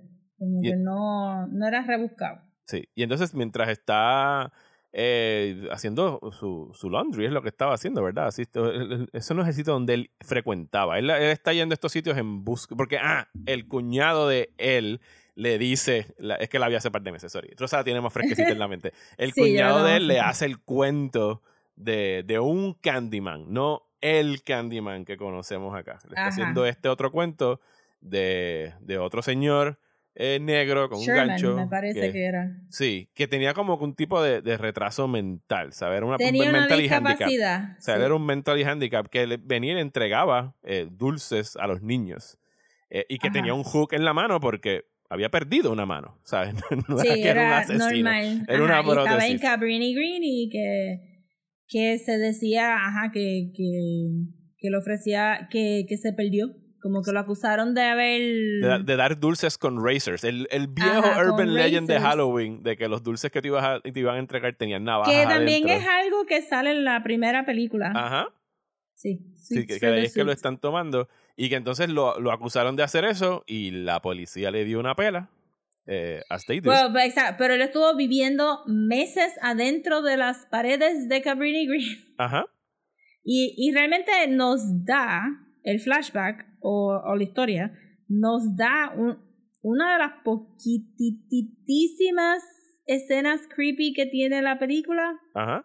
De él saliendo, Sherman saliendo del, del roto de la pared, es bien moody, es bien con la sonrisa. eh, y para mí eso fue como que, that was the, the last, the only thing. Eso fue lo último Porque- que fue creepy para ti de la película. Sí, de verdad que sí. Esto, eh, tengo que decir que estoy un poco disappointed con la película. No visualmente. eh, No, visualmente a mí me encantó. Yo pienso que el la, No, dirección de ella está- está, brutal. Bella. Ajá. Está brutal y todo el mundo se ve muy bien. Y todo se ve muy bien. Pero story-wise me quedé como que con ganas de ver algo un poquito más profundo y no sé si es porque porque ya como adultos le pusimos, ¿verdad? Le rebuscamos demasiado a la original de Candyman que creo que tenía algo más que decir que lo que dijo esta película, como que Sí, esta, la nueva versión de Candyman, yo encuentro que empieza bien. Eh, encuentro que está ejemplarmente dirigida por Nia Da Costa, pero en algún momento en el punto medio, it starts getting very muddled en términos de qué tú estás tratando de decir. Porque Sí. utilizan el concepto de Candyman como algo que ha ocurrido a través de la historia, de las injusticias que se han dado raciales, de los crímenes raciales. Te presentan el caso del original Candyman y creo que hacen un trabajo fenomenal a través de estos Shadow Puppets que los habíamos visto ya en, en los sí, trailers. aunque los dejaron mucho para el final. Eh, sí, para los créditos, de hecho. Sí, para los Fue donde, te los enseñan eh, por completo. Pero sí, te, y, y, cada una de estas representaciones de los Shadow Puppets, muchas de ellas están basadas en, en brutales matanzas que sí se han dado históricamente sí, y que actual, se conocen. Actual people ajá, que han caso- sido ajá, actual eh, o lynched por angry white mobs o por la O, este, policía. el caso del nene o- chiquitito o el que nene lo, que, los lo electrocutaron en la silla eléctrica, o sea, todas esas cosas pasaron y el libreto de Da Costa está tratando de decir como que mira, el Candyman es esta creación eh, blanca mayormente, o sea, es un white urban legend de algo que está repitiéndose en la historia y de que nos venden a nosotros como el boogeyman, como que nosotros somos los culpables de estas cosas, cuando en realidad todos estos Candymen, porque no creo que ninguna ha sido mujer, así, en, la, en la película, perdón, Sí, no. eh, o sea, han sido en verdad las víctimas. Y como que utiliza a Candyman como el spirit of vengeance, pudiera decirse. De que, Sí, ah, hubo como que algo en el tercer acto que dije, oh no, es como The Crow. sí, es The Crow. Digo, yo me fui literalmente Ghost Rider Sí. Spirit of Vengeance, pero sí, es The Crow. Ah, sí, es The Crow porque, ajá, vienen de... Sí, a mí no... A par de gente le ha gustado la idea, a par de gente no le gustó la idea de, de que Candyman fuera el momento que ellos dicen The Hive Ajá. y ya tú estás ahí como que "Ugh, we don't need to have a lot of different spirits of vengeance y especialmente llamándolo The Hive porque el punto de las abejas era que a este Lo eh, mataron con las Candyman abejas. específico o lo mataron con las abejas. Este, eso no es algo que le aplica a todo el mundo anyway. No me molesta tanto recontextualizar todas estas muertes injustas a, a convertirlas en urban legend, pero sí me molesta un poco porque el no, el no saber qué estás diciendo, pues, but those are not actual urban legends. Esos son actual things that happened. Ajá. Eh, y nadie las está contando como que fulano me dijo que esto pasó, como que it's in, it's in books. Y, y, y, It is factual stuff. Ajá. Y trata de. Y la película. ¿Cómo te digo? Cuando yo la vi por primera vez, yo te dije como que, oh my god, Candyman está cabrona, porque me estaba dejando llevar por todo lo que estaba viendo en términos visuales y cosas Sí. así. Después he leído varios ensayos escritos por críticos y críticas eh, negros, o sea, que específicamente busqué activamente qué estaba diciendo eh, las personas negras acerca de la película, y sí puedes ver el, el hollowness de lo que están tratando de decir políticamente, porque incluso el nombre que el personaje de, del pintor le pone a su exhibición, que Say His Name, está tan cargado de políticamente sobre todas las muertes de personas negras que han pasado en los últimos años a manos de la policía. Hay específicamente un caso, no me acuerdo ahora cuál de todos es, porque Dios mío, son tantos. Pero el de hubo uno que era. Bland Ajá. fue uno que, que fue Say Her Name. este, Exacto. Ah, el de Brianna Taylor también. El de Brianna Taylor también. Entonces, la- el que su exhibición se llame Say His Name y que es un, el- lo estén utilizando para que la gente se pare en un espejo a decir Candyman cinco veces y introducir el elemento de la película de horror. Es que. Es que el problema era el personaje principal. Si cogemos la Candy- el Candyman. Este, ya ahí estaba como que. La Candyman. Ajá. Si cogemos la película original, Helen está. Está este, investigando Urban Legends en Cabrini Green en específico.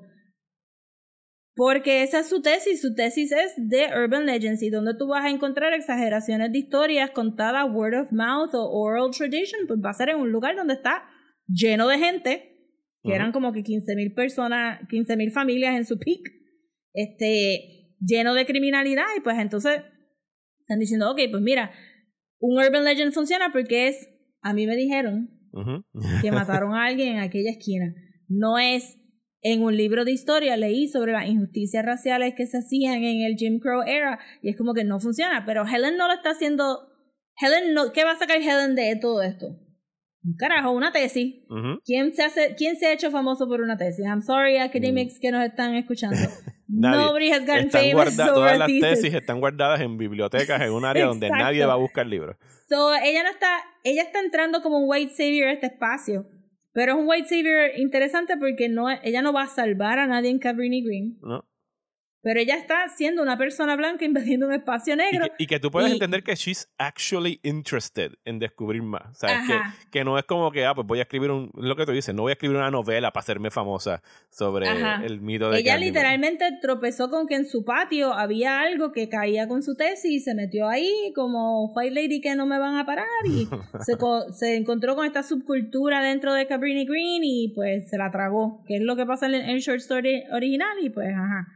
Pero aquí tú no, tú no tienes un sentido de que él está attached a nada de su historia, a nada de su entorno. O sea, ya, ya, este, la- eh, ¿cómo es que se llama? Eh, Y El personaje, Anthony McCoy, es el pintor. Anthony. Ajá. Anthony. Bueno, sí, porque él es, él es Anthony. Esa parte no lo hemos dicho. Él es the actual Anthony, el bebé de la película Sí. original. Y su mamá sale otra vez en esta película. Que de hecho que se ve se fabulosa. roba el show. Se ve en los cinco fabulosa. Fabulosa. Mira, es como que si yo fuera a darle premios por actuaciones de un segundo en películas de horror, se va con la señora que hizo el excelente trabajo en Get Out. eh, en esa escena diciendo no, no, no, no, no, mientras no, estaba ajá. llorando. Brutal. Oscar for her. Y esta mujer aquí, cuando él dice el nombre de Candyman y su reacción, ¡oh! María, yo.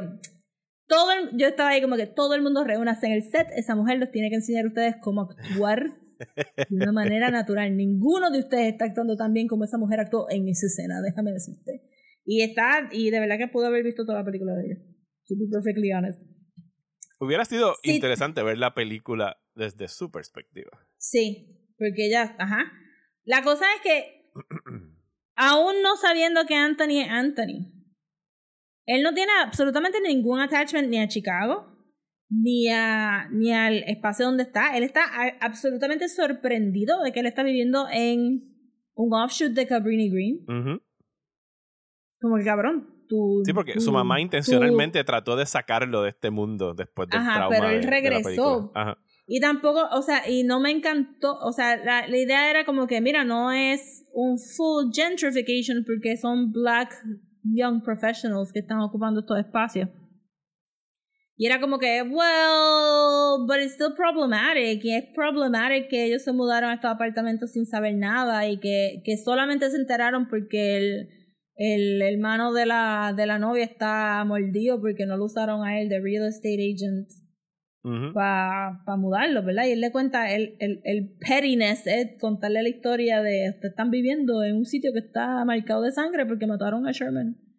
Y, eh, y no, no lo encontré orgánico como presentaron la idea de que ellos están en Cabrini Green y Y aunque aprecio mucho porque lo hay, o sea, él está haciendo, en teoría, un culture vulture adentro de su propio culture porque él está entrando a este espacio y está cogiendo esto, es- ¿verdad? Es, es como, qué sé yo, como si, ajá, como si yo entrara ahí, como que, ah, yo voy a hacer este arte de Black Lives Matter, este, para pa mis likes. Pues entonces estoy haciendo un, un poquito de un culture vulture o un o, o aprovechándome de- del tema del momento. Pero en ningún momento tampoco nos dejan saber que lo que él está haciendo es negativo. Ajá. So él y, y viene y, y dice. que quedan muchas cosas guindando en la trama. ¿sabes? El personaje de la, de la novia de, de él, la pareja de él, también tenía su propio trama. Su papá se había suicidado. Y ella como que estaba eh, tratando de coming up in the world, pero se queda como que bien guindando todo eso que tiene que ver con se ella. para queda súper guindando y lo pone en el contexto de que pues ella realmente no no la han dejado echar para adelante porque está, está cargando con el papá y con el novio como que ay te queremos ahora para el museo porque tu novio eh, mataron un chorro de gente en la galería de tu novio insane reaction Eh, es como que Que de hecho, todas las víctimas de la película, tú la viste, todas las víctimas son blancas en la película, ¿verdad? más The- o menos new porque ones, hay este victims, no la- las hay, viejas. a- hay algunas asiáticas coladas en, en sí. Pero, pero la asiática que está, que son, creo que la asiática que está en las nenas del baño es la única que no matan, es la que se queda dentro en del. Ajá.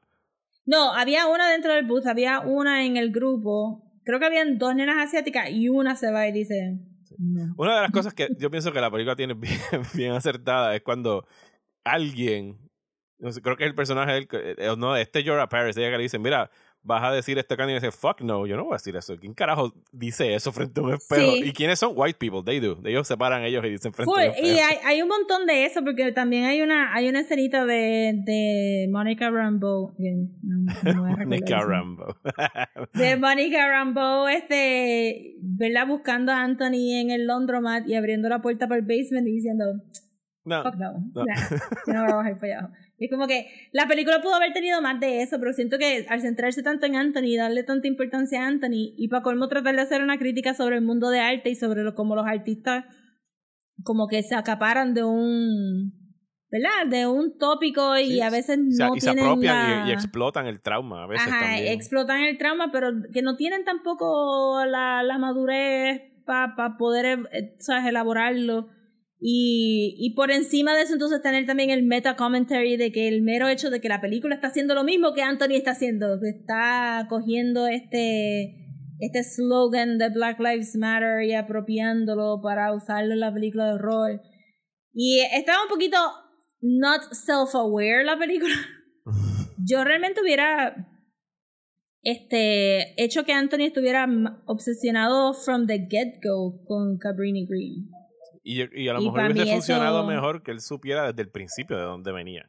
Y que él lo que sí, fue le como pasó que de ah, mami me dijo que yo nací en Cabrini Green, pero nos, nos movimos rápido porque hubo un revoluz ahí de que o sea, la mamá le pudo haber contado la historia sin decirle que él era el bebé que iban a quemar en el bonfire, sino como que me dije, mami se mudó de Cabrini Green Porque pasó porque esto. hubo un nene Ajá. que se llevaron y después te enteras que es él y entonces y también que él hubiera estado obsesionado cosa de que de que no lo viéramos a él como que blundering around de ay déjame hacer research concepto nuevo para mis obras de arte como que what do you mean you haven't done research before es como Sí, que es super y- crazy. Y que el elemento este de la transformación de él a través de body horror, I como que eso estuvo like súper random. O sea, es como que no... it- it's weird la manera como... Por eso es que parecía que podía ser un reboot porque estaba como que reconceptualizando lo que es Candyman, pero al mismo tiempo es una, es una I secuela mean- y, y eso del body horror, it looks gross. O sea, los efectos están buenos, It pero looks I don't gross get it. y, y nadie reaccionó correctamente a esto. Como que, Es que no- body es que horror no- funciona cuando tú estás solo. o sea, yo entiendo, yo entiendo lo que la película quiere hacer con, con Candyman, como que estas historias se repiten y siguen ocurriendo, o sea, estas tragedias, esta, estas matanzas y estas barbaridades, pero no sé, o sea, el, el, el linking tissue, el, el- lo que pega eso con lo que está en pantalla de lo que es Candyman y por qué él se está transformando en este Spirit of Vengeance, makes no sense. ¿Sabes? Porque no, no te están diciendo. O sea, el Candyman de la primera película no era un Spirit of Vengeance. No, y tenía un- una línea bien definitiva. Tenía hasta una línea definitiva de, de por qué estar tan enfuscado con Helen, porque el backstory era, pues, ajá, un- una parecía. historia que sí hemos escuchado como historia factual millones de veces. Sí, es- es- De estas es mujeres casi- blancas que acusaron. O sea, en Ajá. términos de que era un romance. Era la reencarnación eh, que se veía idéntica a la que era su. su Sí, su- I mean, que they always are. Ajá. They always are. Sí. Este, pero exacto que, que tú tienes una, una, un urban legend basado en algo real, que es que sí, hubo tantísimas mujeres blancas que les encantaba acusar a los hombres negros para que los mataran. That's what they did. Y aquí tú, tú lo recontextualizas en un urban legend que, que se da en Cabrini Green, porque ajá, había, ah, que, que se siente que ha existido tanto tiempo en Cabrini Green que el bichote este se, se, se llama Candyman también, ¿verdad? Este, pero aquí, en la nueva, tocan el Urban Legend, but it's not actually an Urban Legend. Y nadie, nadie a- actúa como si esto fuera un Urban Legend, porque there's a person that lived through it que te lo cuenta. it is not an Urban Legend because he was there. So, ajá, eso no tiene lo de Urban Legend.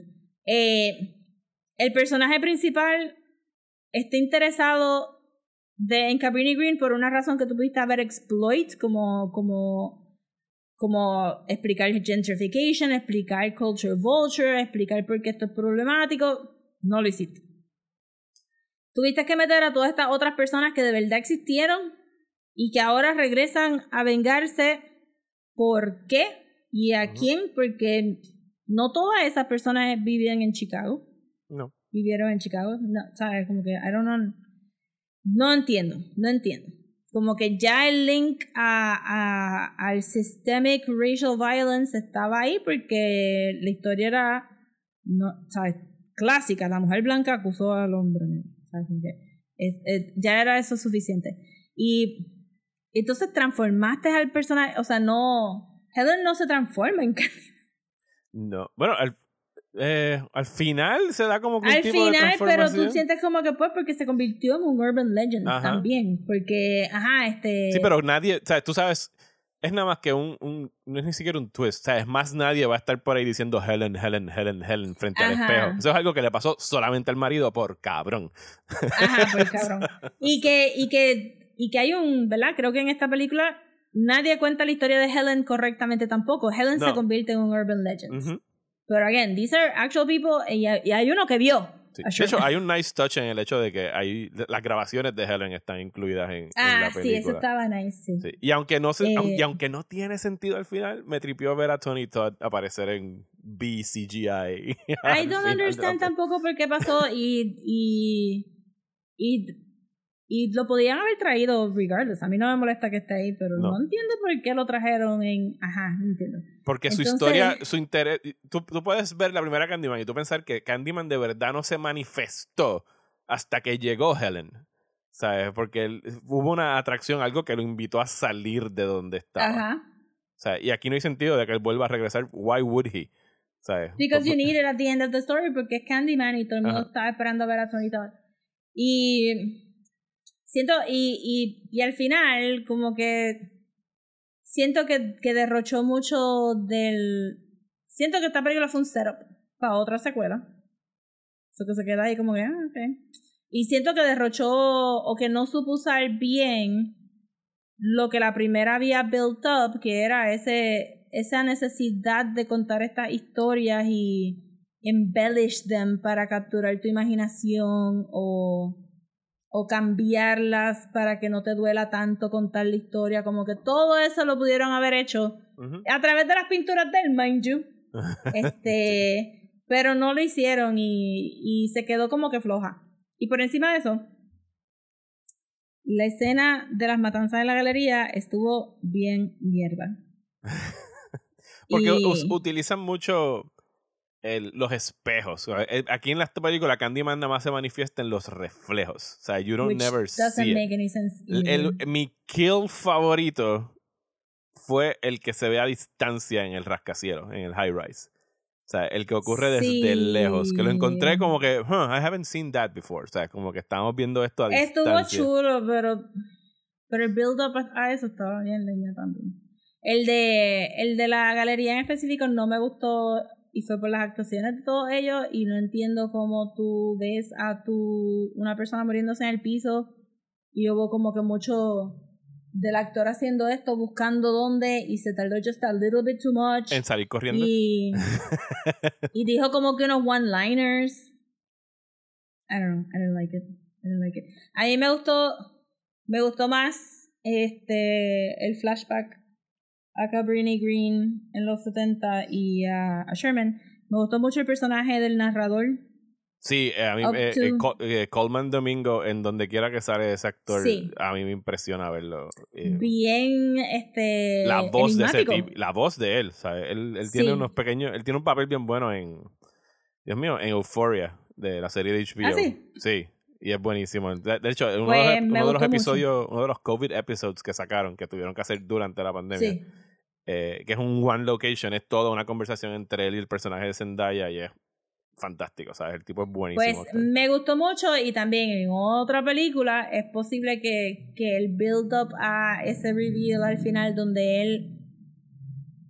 O sea, la película pudo haber sido de este niño causarle la muerte a este a esta persona discapacitada Ajá. y vivir con ese guilt de que por, por, por decir cosas falsas tuvieron vinieron la policía a matar a, a un, Ajá, a un- un y tener una necesidad de convertir su historia en urban legend para sacársela de encima. Ajá. Está ahí. It's there. It's there. It's there. Este, porque entonces también les petan que la, que la hermana se muere por Candyman. Makes no sense. El personaje no lo necesitaba. El personaje pudo haber tenido su breakdown en el tercer acto sin tener a, a Anthony pudriéndose. Sí, Este, En tipo de Fly, porque era como que, guay, ¿por qué está pasando esto? no, eh, asumo yo que era por las quemaduras de brea de Candyman, pero es que nadie estaba pidiendo que este hombre se convirtiera en Tony Todd. nadie estaba pidiendo eso. Este, ahí hay una historia, y la historia era Sherman, el Candyman y el nene, y, y Anthony robándose estas historias para crear arte, para, ganarse fama. Y that's it, eso era tan sencillísimo. Entonces les petan el papá de la otra. Y este, no sé, la sobrecomplicaron par. Este. Y el uso de la policía al final, como que... tra- tra- El uso de la policía al final. que tú Mira. o sea, el, y, y aquí pues sí, o sea, Jordan Peele coescribió el libreto. Y yo creo que después del uso de la policía, de las, ni siquiera de la policía, de las luces de la policía en Get Out, que al final es como que the scariest fucking shit you can Sí. see. Eh, aquí Yo- se sintió como que pues no estás añadiendo nada con el uso de la, de la policía al final. No, fuera, fuera de, y- fuera de que quieres ver que maten a policías blancos, que son los que usualmente hacen las sí, matanzas. which is fine, how about it. Pero, ajá, si, si el único uso de la policía que tú vas a tener es simplemente para recalcar que la policía es racista, well, we know it. Sí, lo, lo vemos Ya no tiene todos los impacto. Lo vemos todos los días, ajá, exacto. We, we know that's happening.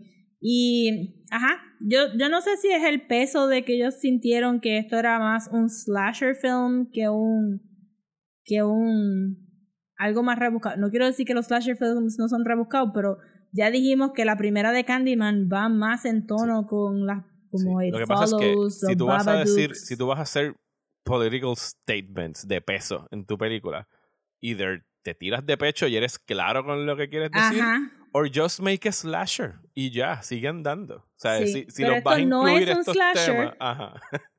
Pero porque es un, no porque es es un moody, atmospheric eh, horror movie. Que repito, yo pienso que la dirección está genial. O sea, yo Be- los- la- sí, bellísima, bellísima. o sea, y, y ver- y veo cualquier cosa que haga Nia Costa de aquí para adelante, incluyendo The Marvels. Aunque pienso que le van a meter el Marvel House Style y se va a ir para el Sí, carajo. Yo también voy a ver The que hace. Marvels porque quiero apoyar a Kamala Khan, pero pues, I don't actually want to see it.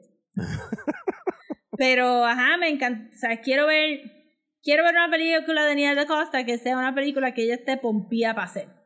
Yes.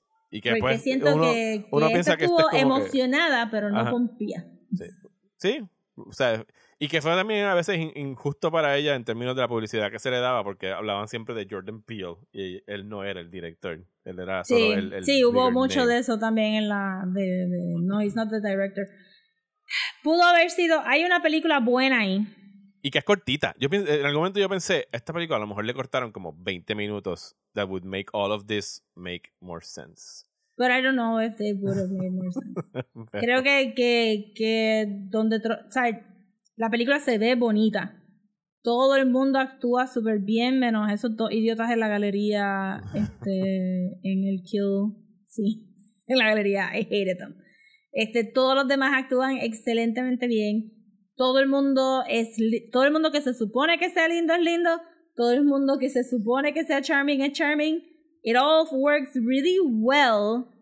Y tenías una historia bien sencilla para contar, pero la, la sobrecomplicaste for whatever reason. Yo no sé si esto fue un we have to please everybody o esto tiene que ser una película. Parece que ellos Pero- juntaron como tres libretos que querían hacer cosas distintas. Sí. Y se nota, se nota. Y de verdad que, que tenías ahí unos actores de, de cinco estrellas para sacarle el jugo eh, con una historia buenísima donde, ajá, tocan todos estos temas que hemos dicho hasta ahora y, y que no lo pudiste usar porque querías establecer que ahora puedes hacer 500 Candyman con 500 Candyman diferentes y que no siempre va a ser Tony Todd, aunque dijiste que siempre va a ser Tony Todd porque Tony Todd siempre va a salir al final en el tercer acto for whatever reason. Y It's a shame, it's a shame. Estaba esperando un poquito más con, con el build-up de, de los trailers, pero no estoy disappointed con el look of it. no. Y para cerrar me encantó la música. El score lo he escuchado. Ah, la música. Y la manera que usaron el score original. el theme. A, a mí me. Yo, Ajá. todos los Halloween, yo pongo. O sea, lo- no lo hice el, el año pasado, pero yo pongo de, de ringtone, el en el celular de ringtone. Eh, Desi no lo soporta porque ella encuentra esa música super creepy. Because it is very Es creepy. que, pero es que ahí vamos. Ese, ese temita de piano suena a gothic horror. Así que los dejo con. Nos despedimos con el New Candyman theme.